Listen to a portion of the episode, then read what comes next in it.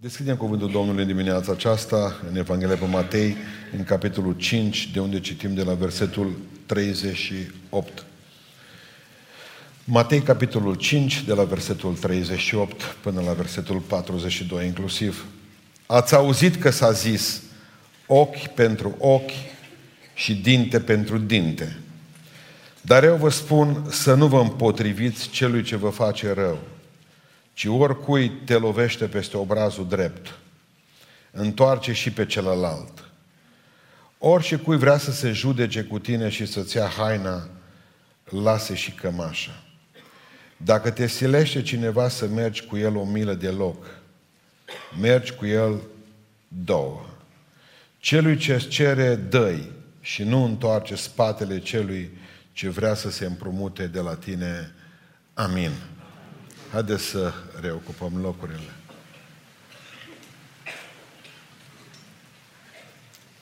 Nu poți să-ți faci o carieră predicând din versetele astea constant.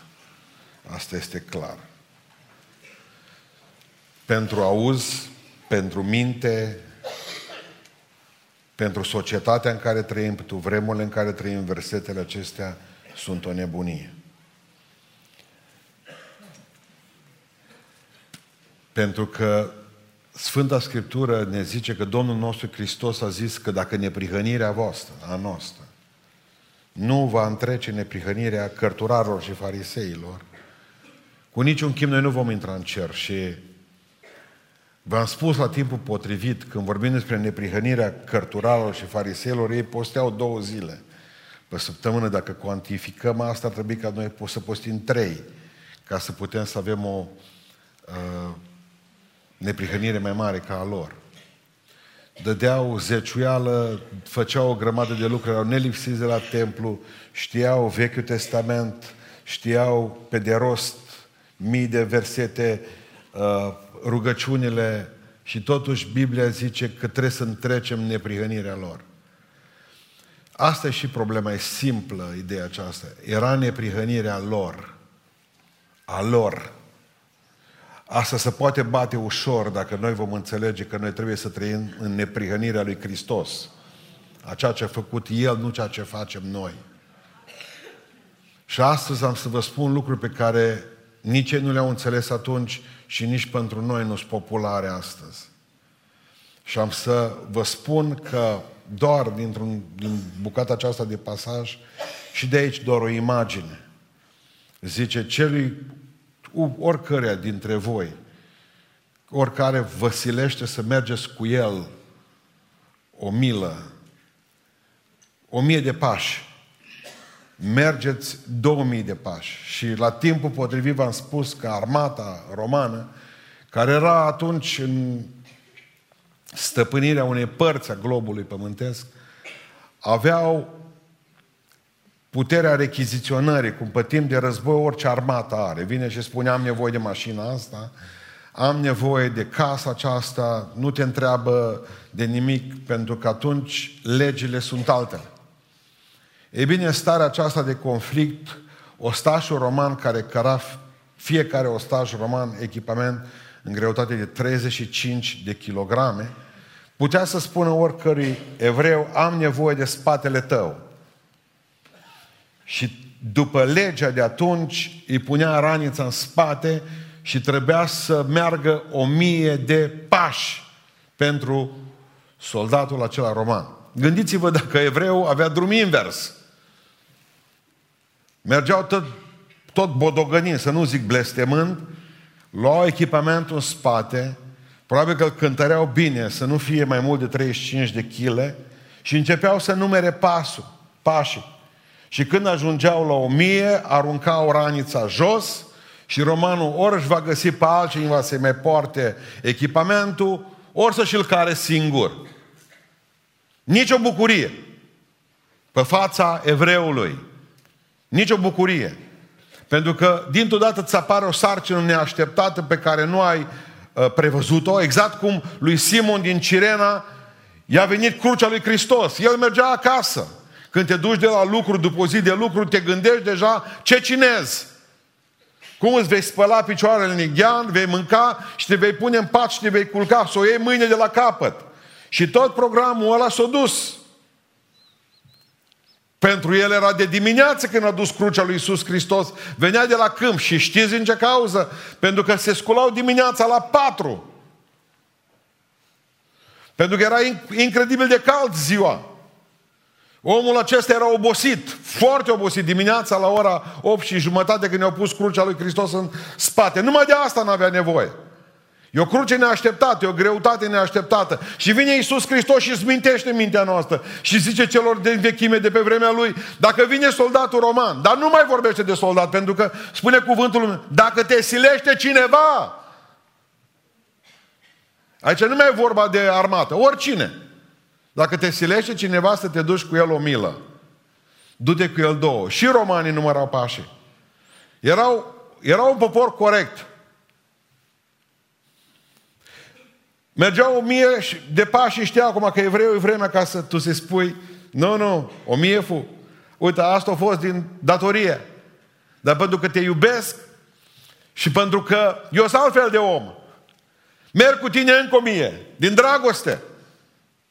Și despre această doua milă vreau să vă vorbesc eu dumneavoastră astăzi, pentru că noi, noi cam facem doar o milă. Noi ca și pocăiți de aia, ne dăm, de aia cădem în cap pentru că facem doar cât trebuie să facem doar. Și ne facem datoria. Și Iisus Hristos nu iubește doar pe cei care fac datoria. Adică atât cât scrie, atât cât e în regulament.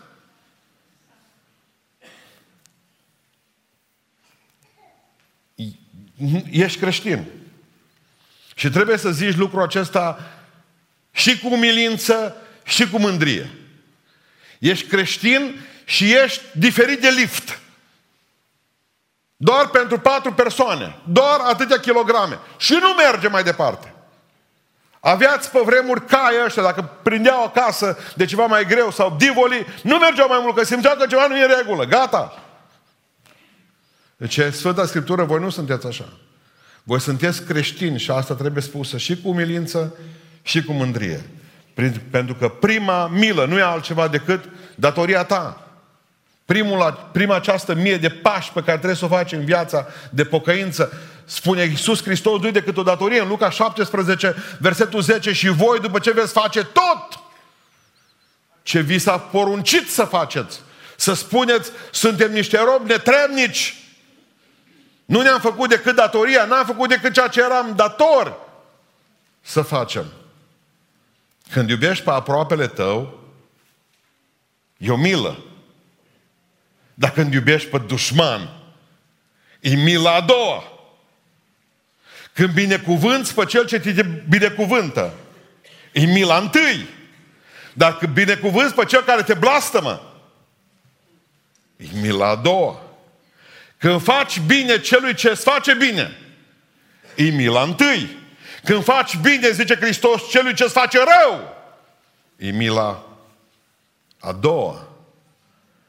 Când te rogi pentru cel ce se roagă pentru tine, e mila întâi.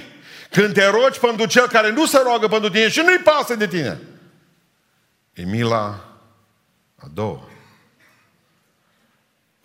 Știți ce dureros? Că unii nu merg nici prima milă. Nici ceea ce suntem datori să facem, nu facem. Cum să fim mântuiți? Dacă zice, nici datoria nu vă faceți. Nu mai vorbim de extra. Nu mai vorbim despre ceea ce poate umple inima lui Dumnezeu. Vreau să vă spun câteva datorii ale noastre. Și să vedeți că sunt oameni care nici măcar datoria nu și-o fac. Participarea regulată la biserică. E prima milă, nu e a doua. Prima. Spune, ne vrei să nu părăsiți adunarea voastră, cum au unii obicei. Bun, pe dacă vin la biserică, cum să fac să fie mila a doua? Cum să mă duc mai mult decât a venit la biserică? Mila întâi să vieși duminica spășit. Te așezi pe bancă exact ca la stomatologie la rând. Întreb pe cel de lângă tine, tu Tot nervii, da. Să vezi durere. Până la 12. Să cântă Cânte cine are dinți. N-am ce arăta. Trece sacul, să treacă. Ora 12, acasă, la microbuz. Acasă, cum a fost, zice nevasta? Mea. După masă, Mm-mm. Asta e mila întâi. Mila a doua îi cântă cineva, predică, aleluia, încurajez. La mila a doua deja se încurajează oamenii. La mila a doua, frate, eu unde m-aș putea, unde m-aș putea duce? În biserica asta, să lucrez și eu ceva, stau ca butul cu pe bancă. La mila a doua, deja zâmbet, strâns în brațe. Afară, vii primul, pleci ultimul. Asta e mila a doua, nu datoria. Datoria e până la 12. Ce te faci după? Dragilor, spune cuvântul lui Dumnezeu că vii și încurajezi oamenii. Vii și strigi aleluia și amin și ești omul acela care, pe care biserica se poate baza. Nu sunteți niște oameni aceștia despre care Dumnezeu spune caut un nou și vreau să vă citesc cam în ce vremuri suntem noi acum. Repede o să vă spun lucrurile acestea. Spune cuvântul Dumnezeu în Ezechiel. Da, vă voi citi de la versetul 24, mi se pare, capitolul 22. Numai puțin 24, da. Ezechiel, fiul omului spune Ierusalimului, Ești o țară necurățită și udată de ploaie în ziua mâniei. Mai mare lui uneltesc în mijlocul tău ca să înghită sufletele ca un leu care răgnește și sfâșie prada. Pun mâna pe bogății și lucruri scumpe și măresc numărul vădurilor în mijlocul tău. Preoții lui calcă legea mea, împângăresc lucrurile sfinte. Nu nicio deosebire între ce ce este sfânt și ce ce nu este sfânt. Uh, își întorc ochii de la sabatele mele, sunt pângărit în mijlocul lor. Căpetenile lui sunt în mijlocul lor ca niște lupi. Prorocii lor au pentru ei doar proroci Tencuel de Ipsos, vedenii înșelătoare, procii pincinoase. Poporul din țară se dedă la silnicie, fura, suprește pe cel nenorocit, pe cel lipsit, calcă în picioare pe străini împotriva oricât dreptăți, ca la noi! Și răspunsul lui Dumnezeu, simplu, caut un om. Caut un om să fie altfel. Caut un om ca să trăiască altfel. Caut un om care să vadă lucrurile altfel. Caut un om în mijlocul acestei țări, cu probleme în biserică și afară. Caut un om să fie altfel. Caut un om pentru mila a doua. Caut un om care să, facă, să facă lucrurile dincolo. Pentru că în, în lumea aceasta în care oamenii spun am pe nimeni ca cel de la Besaida, de la scăldătoare. Ca și psalmistul, psalmul 142, orice nădejde este, orice speranță, orice scăpare este pierdută pentru mine. Nimeni nu mă mai iubește, nimeni nu mă mai cunoaște, nimeni nu-i pasă de sufletul meu. Să fie cineva care să spună, eu sunt aici. Știți, N-aș vrea ca să ajungeți, așa cum spunea Neremia, să vă citesc de la versetul 35. Uh, Spune cuvântul lui Dumnezeu, sabia împotriva haldelor, împotriva locuitorilor, sabia împotriva prorocilor mincinoși ca să ajungă ca niște oameni fără minte, sabia împotriva vitejilor lui ca să rămână încremeniți. Și acum ascultați blestemul lui Dumnezeu. Sabia împotriva cailor și carelor lor, împotriva oamenilor de tot felul care sunt în mijlocul lui, ca să ajungă ca femeile. Nu vi s-a părut interesant blestemul ăsta pentru bărbați? Să ajungeți ca femeile. Tolăniți în canapea când Dumnezeu are nevoie de voi. Nu există mai mare necaz decât ceea ce trăim acum, o mare parte a bărbaților din biserica aceasta. Să ajungem ca femeile. Asta e blestemul lui Dumnezeu. Eu nu vorbesc de epilat aici, pentru că asta e altă treabă. Nu mă bag acolo. Dar acum deja nu numai apucături de femei, dar avem viață de femei, o grămadă dintre noi. Nu, nu mai găsești bărbați în biserici. O grămadă de locuri trebuie ca să punem și, sau să nu fie, sau să, ne, să, să avem copii cu noi, sau ca să avem uh, uh, femei în slujire, unde ar trebui ca să fie bărbați. Toată lumea, pastore, uh, orpilați, Uh, Ă, pastor, femeia, ați auzit de lucrul ăsta? Nu știu ce femeie. Știți de ce? Știți de ce s-au ajuns aici?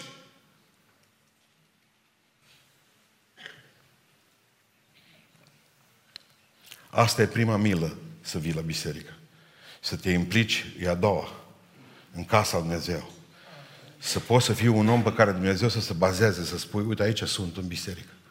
Aici sunt în casa ta și în timpul ăsta de la 9 jumate până la ora 12, de la ora 5 la ora 7, bazează-te pe mine, pastore, să se bazeze și Dumnezeu pe mine. Pentru că vreau ca să fac diferență în biserica aceasta și vreau să slujesc Dumnezeu din toată inima mea. Și vă mai spun ceva. Nu numai venitul la biserică e prima milă. Zeciuiala este prima milă. Spune porunca, aduceți la casa lui Dumnezeu, la casa lui Dumnezeu, în visteria mea, în casa mea, zeciuielile voastre, ce Domnul. Și la un moment dat zice poporul, dar cu ce te-am furat eu pe tine? Cu ce te-am furat noi, poporul, pe tine? Și ce Domnul, m-ați furat cu zeciuielile voastre. Ăsta nu e un mesaj popular. Eu nu spun pentru biserica aceasta, numai pentru biserica aceasta și nu spun pentru că am avea o criză de bani. Dar nu are importanță câți bani avem noi în bancă. Important este ca dumneavoastră să vă faceți nu numai datoria, ci să faceți un paș dincolo. Suntem sub blestem, știți? Mereu suntem sub blestem. Și eu nu vreau să spun pentru cel care are bani. Vreau să spun pentru cel care nu are bani, mare problema lui astăzi. Pentru că, de fapt, zecioala este singurul lucru care, din punct de vedere monetar, ne egalizează pe toți. Și săracul și bogatul. Pentru că la fel de bine poate să spună și bogatul ca și săracul. Și eu dau 10%. Dintr-o dată ne dăm seama că, de fapt, în, contribuim la fel la mersul înaintea împărăției Dumnezeu. Dumnezeu nu spune cât, cât e mult sau puțin, ci spune trebuie să faceți cu toții la fel.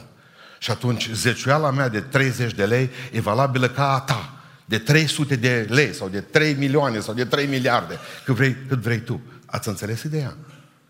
Aici nu vorbește bogații sau cine are să dea. Pentru că văduva aceea n-a avut decât doi bănuți și a dat. Și a făcut pentru Dumnezeu mai mult decât tot ce s-a putut.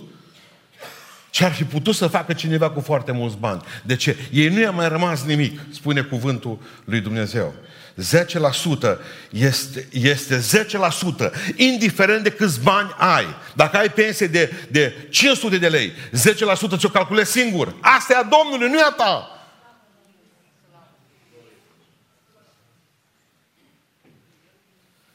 Vreau să pricepeți că asta transcede Sfânta Scriptură, asta transcede până spre eternitate, pentru că de fapt zeciuiala n-a început cu legea, pentru că a fost înaintea legii și a continuat după, pentru că aceasta este legea lui Dumnezeu pentru fiecare.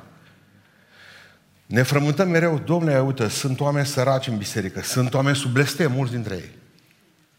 Pentru că au 300 de lei, dar nu dau zecioala din ei. Cât vrei ca să ai ca să poți să dai zecioală? 10% din 10% e 10%. Sunt liber ca să pot predica Evanghelia aceasta pentru că vreau să înțelegeți că vă iubesc. Nu vreau ca să ajungeți sub blestem. Și ce înseamnă mila a doua? Cât e? 10%. Deci că Dumnezeu dă, uh, iubește pe dătătorul voios. Nu zice că a fi voios e o poruncă. Nici vorbă. Nu trebuie să fii voios când ai. Nimeni nu-i voios când dă. Dar în momentul în care ești voios când ai, deja e mila a doua. Ai reușit să treci dincolo de datorie. Exact, știți cum e asta? E contra naturii noastre de om. Exact cum l-ai apucat pe ăla de la ANAF să-l săruți pe frunte după ce ai dat bani. Cât impozit am la primărie? Și pupi după ce ai dat. Numai atâta. Iar trebuie să dăm această mentalitate. Cât trebuie să dăm? Totul dacă e nevoie. Vă vorbeam duminica trecută de unul care, de un frate care și-a scos verigheta fără să clipească. Și-a dat-o la amanet. Să poată plăti chiria bisericii. Cât trebuie să dăm? Duceți-vă spre mila a doua și veți vedea ce binecuvântări veți avea pe care alții nu le au. Cititul Scripturii în fiecare zi și odată pe an toată e prima milă. Un capitol în plus e mila a doua. Păi băi frate, cum să fie mila a doua când tu n-ai reușit să o faci mila întâi? Când tu n-ai citit Biblia tot anul? Sau n-ai citit, nu citești din ea de, de 10 ani de zile n-ai terminat-o? Ce mila a doua când de fapt noi n-am făcut mila întâi? Vestindu-L pe Iisus Hristos și aducând oameni la biserică e mila întâi. Nu mila a doua. Asta e, dator, e datoria noastră să citim Biblia, să dăm zecioală, să venim la casa Domnului și să zicem altora, veniți și voi. Dacă aș ști o leacă împotriva cancerului, eu să știu. Și prietenul meu cel mai bun, să stea lângă mine și să moară de cancer și eu să nu-i spun nimic. Să zic, bă, nu stric tratamentul cu el. Dragilor, dumneavoastră, haideți să vă întreb, dumneavoastră credeți în iad? Da sau nu? Că există, credeți? Și atunci de ce nu spune și altora despre el? Adică să taci din gură când crezi în iad. Să lași oamenii să se ducă acolo. Că voi credeți că există. Să ducă, că trebuie să fie cineva și pe foc. Cu ce-ar fi... Ce combustibil?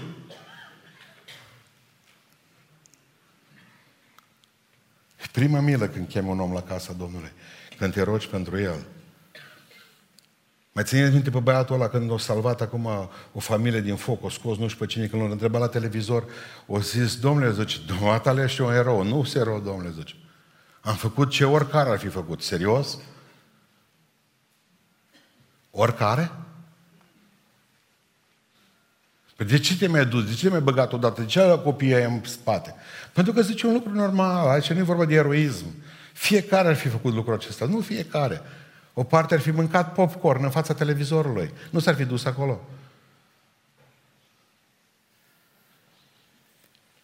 Unde am putea oare să mergem mila a doua? Într-o lume dinte pentru dinte. Bea aștept să-i spargi. Mă, mi-a frate, înapoi și tu la... Îi dai una peste dinții lui. O lume în care îi ochi pentru ochi. Mi-a scos un loc, las că scos și eu ții. Contabilitatea de la dracu, de la satana, contabilitate. Mi-a dat, îi dau. Nu mi-a făcut, nu-i fac. Tot timpul cu caietul în mână, ce Hristos, trebuie să gândiți altfel. Când fiecare vrea să-și facă dreptate singur, abia așteptăm să ne răzbunăm. Trei hipsteri merg într-o zi, poveste adevărată, de aici, de, prin zona noastră. Nu, cum zice un frate, nu dau numele. Căutați în stânga și în dreapta. Când vedeți hipsterii, ei sunt. Despre ei trei vorbeam. Să duc cu mașina, trei gardul, văd la un țăran, la un de acolo din zona aia altă, văd niște mere, opresc mașina, să duc în măr și au mere, fiindcă pământul e a Domnului. Toți, într-un fel sau altul, când au venit cu tricourile pline de meră, ia că ăsta rezemat de mașină de la ei. Sper, Baceamu, că nu te super zice că ți-am luat niște meră din uh, pom. Nu mă supăr, zice, sper că nu vă supărați nici voi că v-am luat niște aer din roți. M-am gândit, mă, mă, numai bihoream poți să fii în momentul în care vezi pe e măr să tragi ventilul. Deci numai psc. Da, așa se face. În lumea în care trăim noi, așa se face. Dinte pentru dinte, ochi pentru ochi, viață pentru viață, nu face, nu-i fac nici a lor nu fost mai bun și nici când am fost eu în groapă nu m-au ajutat. Nu ai ajuns nici eu când sunt în groapă acum. Fiecare cu lui, cu poarta lui, cu câinii lui dezlegați, cum spunea fratele Dors, cu ivărul tras la ușă, fiecare cu viața lui. Oare unde să ne ducem o milă? Unde? O milă suplimentară atunci când e vorba de insultă. Haideți să mergem înapoi în Matei. Și spune cuvântul Domnului atunci când te insultă cineva. Spune cuvântul Sfânt așa, zice, citesc eu de la versetul 39, zice, dar eu vă spun să nu vă împotriviți celui ce vă face rău, ci oricui te lovește peste obrazul drept, întoarce-l și pe celălalt. Zice Sfântul Apostol Pavel, ca să câștig pe unii dintre voi, m-am făcut tuturor totul. Cuvântul totul e totul în limba greacă. Asta înseamnă ca să vă pot câștiga pentru Hristos, preș m-am făcut. Albie de porci m-am făcut. Nu contat ce gândesc, nu contat ce zic alții despre mine, dorința mea a fost să vă câștig pe voi pentru Hristos. Zice, acolo am fost bătut, acolo am fost lovit, acolo am fost scuipat, acolo am fost dat la o parte, acolo am fost vândut, acolo am fost trădat, acolo m-am dus în uh, temniță și n-am zis nimic. Când au folosit, când au avut nevoie să folosească pașaportul, au folosit, vedeți, zice că cetățean roman, dar unde nu mai trebuit, au zis, pentru Hristos sufer. Atunci când își bat alții joc de tine pentru asta, du-te înainte. Și de la cine au învățat? De la Maestru. De la Hristos. Zice Isaia despre el, ca o oaie mută a fost. Nu a deschis gura. Ești fiu din curvie, așa au spus mereu oamenii, ești un tâmplar slab, ești nebun, au spus alții. O zis să înveți o Evanghelie, satana, diavolul în tine, scoți draci cu Domnul, cu Domnul dracilor, pentru ei niciodată nu... Hristos un cuvânt, n-a zis.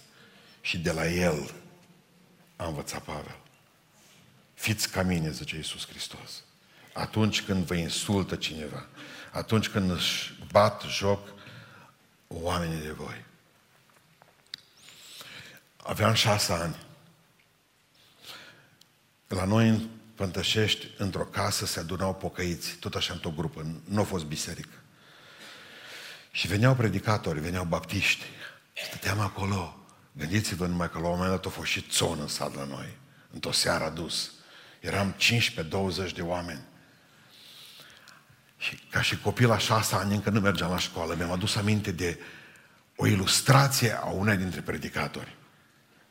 Gândiți-vă că am 52 de ani și încă mi-aduc aminte de o ilustrație pe care am auzit-o într-o predică când aveam 5 ani și jumătate.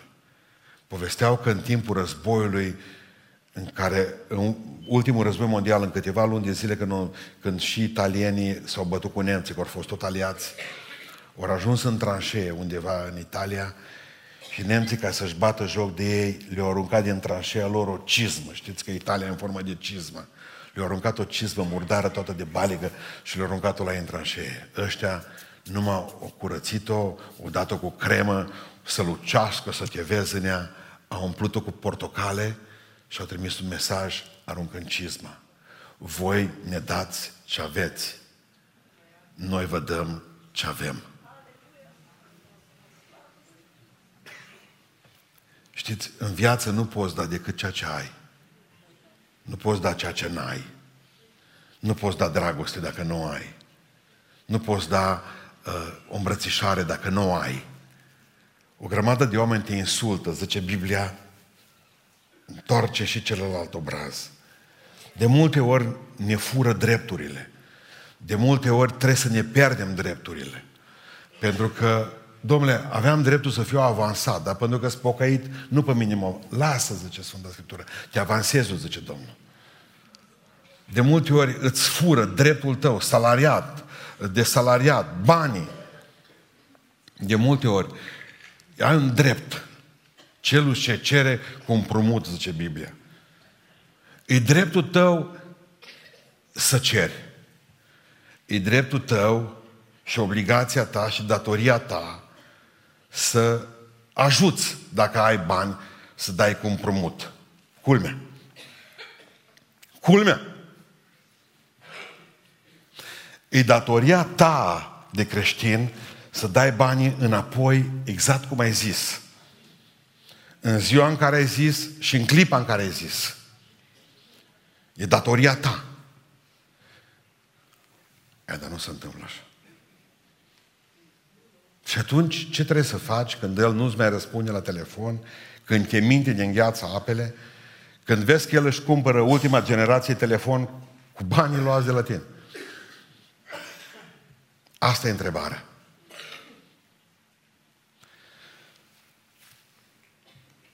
Eu mi-am luat gândul de la banii care am dat în promot. Aia a fost cea mai grea încercare sau ispită, nu mai știu ce a fost. Dar au trebuit ca să îmi iau gândul. Am zis că duminica viitoare îi pun pe toți pe părete. Eu i-am iertat și nu mai trebuie banii. Dar ca frații mei să nu mai pățească ca mine, o să scriu rău platnici. Nu le dați bani împrumut, că nu mai vedeți de la ei. Așa că duminică pe videoproiector. Eu i-am iertat. Nu mai trebuie banii. Dar nu vreau ca frații mei să-mi aibă de face cu ea. Încercați cu alții.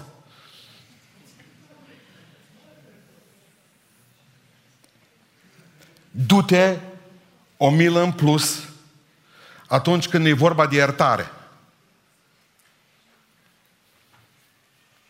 Ultima dată când te mai iert. Țineți minte. Ultima dată când te iert. Suntem cu nervi întinși la maximum. Tot timpul suntem stresați, ne sare țandăra, cu toate medicamentele contra stresului. Cu toate masajele terapeutice. Așa se fac mesajele terapeutice. Mironea asta din, uh, îmi făcea mie într-o zi. Zic, te bat dacă mai faci așa. Mă gândi la, zice, ca să meargă stresul. Zic, mă stresezi tu. Mă, mă, mă stresează masiorul.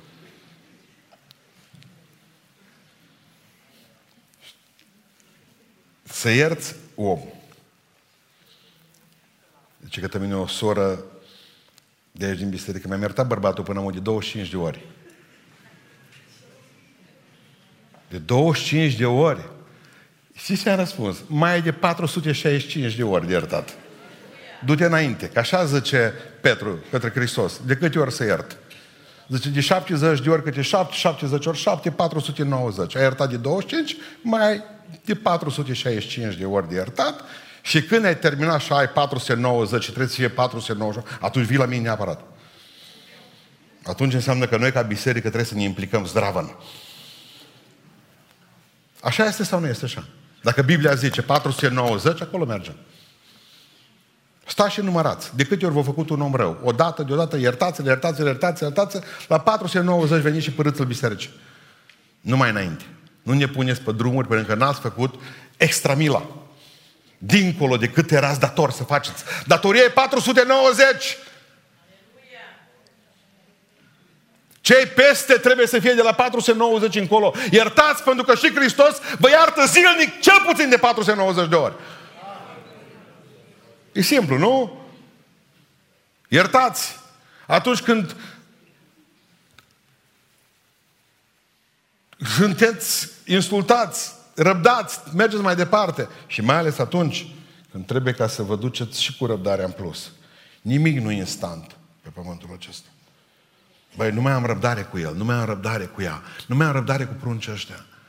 Nu mai avem răbdare unii cu alții, nu mai avem răbdare ca să termine celălalt ce are de spus. Știm ce are de spus imediat. Nu mai avem răbdare cu nimeni, nu mai avem răbdare cu șeful, nu mai avem răbdare cu muncitorii, nu mai avem răbdare cu elevii la școală.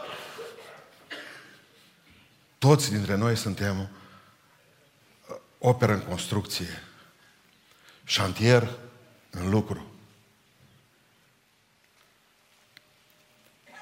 La 9 ani de zile, Thomas Edison era la școală și mai că s-a primit de la diriginte următorul lucru, doamnă, zice, luați copilul acasă, e slab de minte. Ca mamă să auzi să-ți iei copilul acasă, că e slab de minte. Povestea de somn, m-a dus mama acasă și a zis, bă, tu ești cel mai deștept copil de o față pământului. Când a murit avea o mie de invenții făcute copilul ăsta. Unul dintre cei mai mari oameni care au trăit vreodată sub lume în lumea aceasta. Dar pentru asta trebuie să ai răbdare. Dacă și mamă s-a zicea, vezi ce zisă știut am eu. Bănuit am eu cu tine. Că s-a pe tată tău. Dar ești, dai că tu. Te duce capul. O știut că dacă astăzi e rău, și de patru, mâine poate fi de cinci. Mă să aveți răbdare cu fiecare dintre noi. Să aveți răbdare.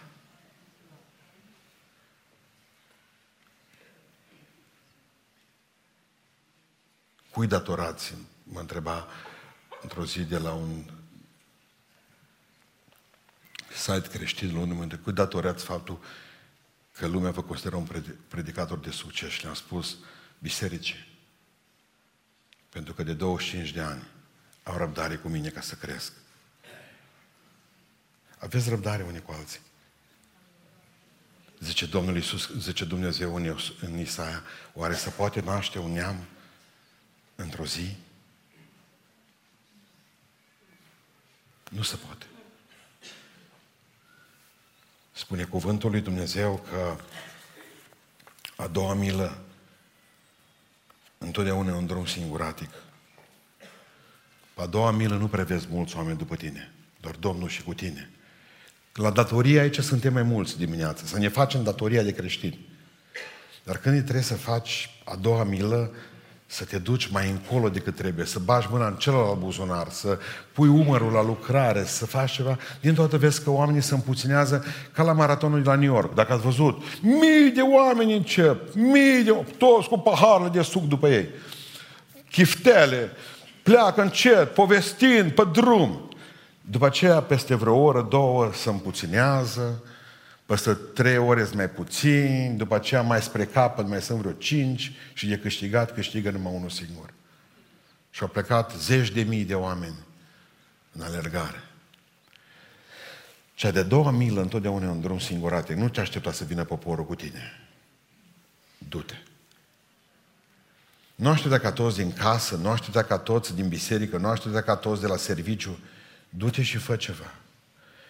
Dar vreau să înțelegi Că și Isus, în clipa aceea când ești acolo cu mila a doua, și Isus și satana îi lângă tine. Pentru că Isus vrea să vadă omul ăla despre care vorbeam în Ezechiel sau în Ieremia, un om. Dar și satana vrea ca să-l încurce pe omul ăla, pentru că cea mai mare frică diavolului este ca să se nască oameni pentru mila a doua, tot mai mulți. Cei mai periculoși oameni pentru împărăția diavolului cei care vor să facă mai mult pentru Dumnezeu. Se poate mai multă rugăciune, mai mult pot, mai multă apropiere de Domnul, mai multă citire, mai mult, mai mult pe calea Dumnezeu. O, ce să teme satana de oamenii aceștia. Și știți ce va face? Va încerca să-i descurajeze, va încerca să folosească frica, prietenii, familia, stai liniștit!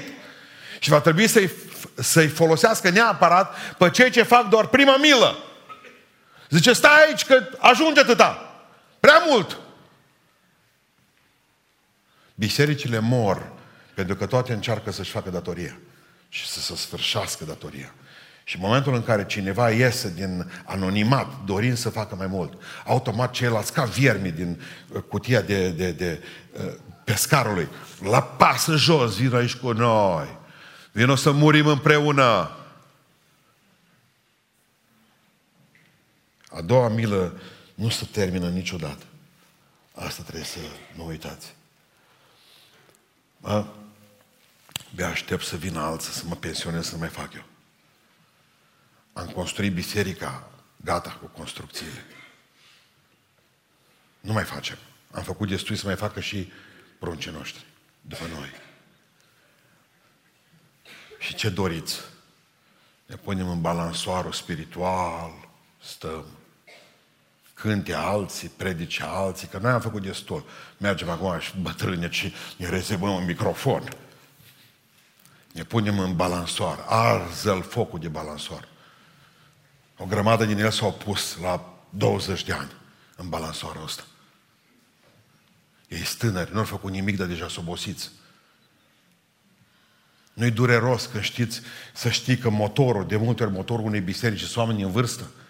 Dacă s-ar fi pensionat oamenii din vârstă din biserica noastră, oamenii care se roagă și postesc, care sunt nelipsâți la rugăciune, de să pensionau urmă cu 15 ani, mai eram unde eram astăzi. Dumnezeu niciodată nu folosește pensionarii cum îi folosește țara asta. Dumnezeu nu are pensionari în împărăția Lui. Dumnezeu zice până vreme, câtă vreme ești în picioare, slujește. Și știți că nu se va termina niciodată. Mâine ne apucăm să construim altceva, poi mâine facem altceva, alt, pentru că în momentul în care nu mai faci nimic și stai în balansoar, te apucă depresia. Și numeri gândace de Colorado care trec de potar la palda. 18, 19. Asta e femeia 20, 21. Opriți-vă. Dumneavoastră, dumneavoastră ați încercat vreodată ce înseamnă o viață fără sens. O viață fără sens. Ați trăit așa? O viață din asta în care nu știi ce să faci cu timpul. Să, ce-ar fi dacă ar fi în fiecare zi vacanță? Ați nebuni. Toată lumea așteaptă un concediu pe o insulă frumoasă, cu palmieri, cu ape din smarat, cu perle, cu nu știu mai care. După două săptămâni de zile nu știi ce să mai faci. Ca nebun umbli. Știți, în interiorul nostru suntem făcuți pentru slujire. Amin. Și nu o să fiți fericiți decât atunci când slujiți lui Dumnezeu. A doua milă nu se termină niciodată. Și numai sfinții pot merge pe drumul ăsta. În Galaten 6 cu 2 zice, purtați-vă sarcinile unei altora. Fiecare, dacă ar putea să-și lase jos sarcina lui, dar Biblia zice să nu ți-o lași jos, dar în schimb mai puneți una în spate și altuia. Tabloul cu două sarcini, a mea și a ta. Niciun creștin firesc nu merge pe ea. Pentru că spune Domnul în Isaia 35, 8 cu 9, acolo se va cărui o cale, un drum numită calea cea sfântă, niciun om necurat, niciun om pe calea sfântă nu va trece pe ea, numai sfinții și cei răscumpărați, nici cel fără de minte nu se va putea rătăci pe calea aceasta, nici nebunul. Dar pe calea asta nu trec necurații. Nebunii pot trece pe calea asta, dar necurații niciodată. Pentru că aceasta e calea lui Dumnezeu și nu e pentru toată lumea. Așa simt eu mila a doua. Trebuie să fii puțin nebun să mai ai o sarcină pe lângă ta. De la cine trebuie să înveți? În primul rând trebuie să învățați de la Sfânta Scriptură. Aici scrie ce trebuie să faci în plus. Ce aș putea să mai fac pentru tine, Doamne? Ce aș putea să mai fac pentru biserică? Ce aș putea face pentru sfinți? Pentru frații mei din biserică? Ca să fie mai fericiți, să-i văd mai voioși. Unde m-aș putea implica mai mult? Învățați de la Hristos, zice Domnul nostru, învățați de la mine că eu sunt bun și smerit cu inima și blând. Învățați de la mine, ce Domnul. Când am luat o palmă, am întors celălalt obraz. Crucea așa s-a rezolvat, necerându-și drepturile. Învățați de la sfinți adevărați din biserica asta sunt destui. Și noi, zice în Evrei, capitolul 12, fiind înconjurați cu nor așa de mare de martori. Pentru că vreau să închei spunându-vă în dimineața aceasta că a doua milă întotdeauna duce la răsplătire. Mai țineți minte pilda lucrătorilor viei. Dimineața la ora 6, dimineața la ora 8 s-au dus alții la 10, la 12 și culmea tupeului alții s-au dus la 5 după masă. Și toți și-au lucrat un ceas și toți au primit leu. Să nu cumva să greșiți, asta e pildă despre mântuire. Aici nu e vorba de răsplată. Toți mântuiți. Că te-ai pocăit la 18 ani, că te-ai pocăit la 30 de ani, că te-ai pocăit la 80 și ceva ani. Deci toți mântuiți. Că ai apucat să slujești pe Domnul 40-50 de ani, că te-au bătut milițianii pe vremea lui Ceaușescu, că te-au călcat în picioare, că te-au părăsit soțul, soția, că te-au bajocorit șefii la serviciu, că te-au dat afară, același lucru. Mântuit. Mântuit ca acela care a venit la sfârșit, ce trebuie să fac și eu? Da, să te bine, mă botez. Asta e pildă despre mântuire. Pentru ceea ce fac și pentru datorie. Datoria ta după ce te-ai mântuit să vii la biserică, să dai zeciuială, să citești Biblia și să aduci oameni în casa Domnului. Asta e datoria ta. Atât. Pentru asta vei fi mântuit. Dar zero răsplătire. Zero că citești Biblia, zero răsplătire pentru că dai zecioală, zero răsplătire pentru că vii la biserică, zero răsplătire că aduci oameni. Atât. Asta e datoria. La datorie nu merg răsplătirile.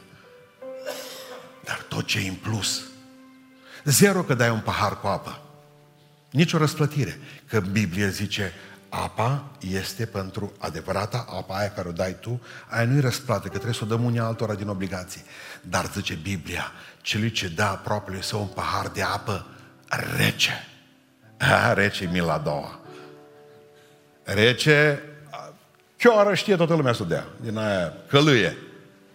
Dar rece înseamnă efort. Asta se contabilizează deja. E la același pahar de apă.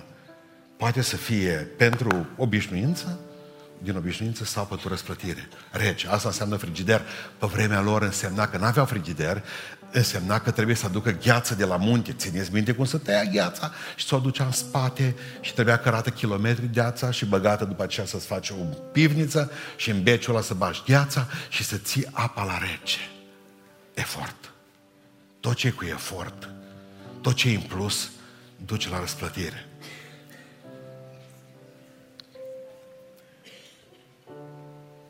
Și într-o zi va spune el, vină rob bun și credincios. În 1950-52, povestea tatăl meu, era în Cluj un uh, evreu bătrân.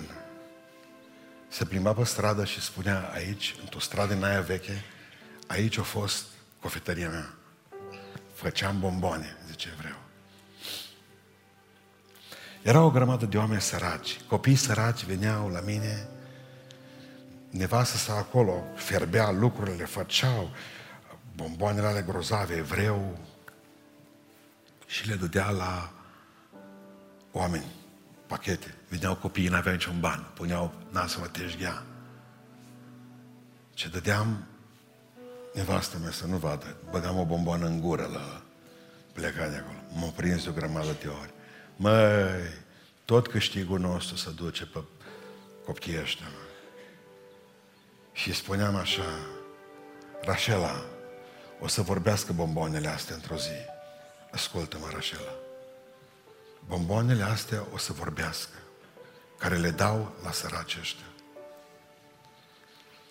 Veniră ungurii și ne luară. Ne puseră pe toți în vagoane. Rașela după mine. Pe Rașela n-am mai văzut-o niciodată. Eu ajuns la Auschwitz.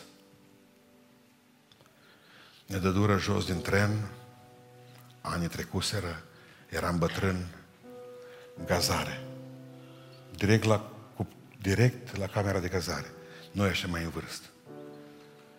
În fața mea un ofițer care tria pe noi. Se uită la mine bătrân, toți bătrânii mărseseră deja în dreapta, în stânga cei care, tineri câțiva care marseseră la lucru, se uită la mine și zice, cu tinerii, se uita și nemții ceilalți. După masă, zice, mă trezesc că mă ia un soldat neamț și mă duce la un atelier de reparat unde reparau haine, unde coseau, coseau haine și mă bag iar între tineri. Seara apare ofițerul și ce nu mă mai cunoaște. Nu. Și în urmă cu vreo 17-18 ani eram sărac lipit pământul în Cluj și veneam la tine și îmi lipeam nasul de deșghea. Și mi-ai dat nouă bomboană, ce mai multe. Și tot zicea că Rașela, bomboanele o să vorbească într-o zi. Ori vorbi, zice. A fost singurul evreu din trenul acela care a scăpat cu viață. Aici e cofetăria mea, a fost cofetăria mea în Cluj, povestea la oamenilor. Și bomboanele mele, zice, au vorbit cel puțin în dreptul meu. Nu ușor cu mila a doua. Nu e ușor să faci în plus ceva. Nu e ușor este să miști lucrurile. Nu e ușor să dai un pahar de apă rece. Nu e ușor să rabzi insulta. Nu e ușor ca să rabzi pierderea drepturilor pe care le ai. Știind că ai dreptate. Nu e ușor ca să întorci celălalt obraz. Nu e ușor ca să dai bani împrumut și să nu-ți mai dea nimeni înapoi ceva, ca aceea să stea în față și să mai și plângă când predici tu. Da. Nu e ușor. Nu e ușor ca să ai și lunea gândul bisericii, nu numai duminica. Nu e ușor ca după ce ți-ai dat zeciul ăla să vezi că mai ai nevoie să mai bași mâna în ceva și poate ți-ai pregătit pentru ceva bani. Nu e ușor să renunți la pălăria care vrei să-ți o iei. Nu e ușor ca să renunți la concediu pe care vrei să-ți le iei. Să te duci cu familia să spui, uite, vreau să fac ceva. Nu e ușor să spui casa la dispoziție. Haideți și rugați-vă și la mine. Dar întotdeauna drumul ăsta e răsplătit. Poate că nu o să vorbească bomboanele, dar ceva tot o să vorbească Domnului despre voi. A doua milă e greu lucru. Că e singură, pe aia nu mulți. A doua milă nu se termină niciodată. A doua milă duce la răsplătit.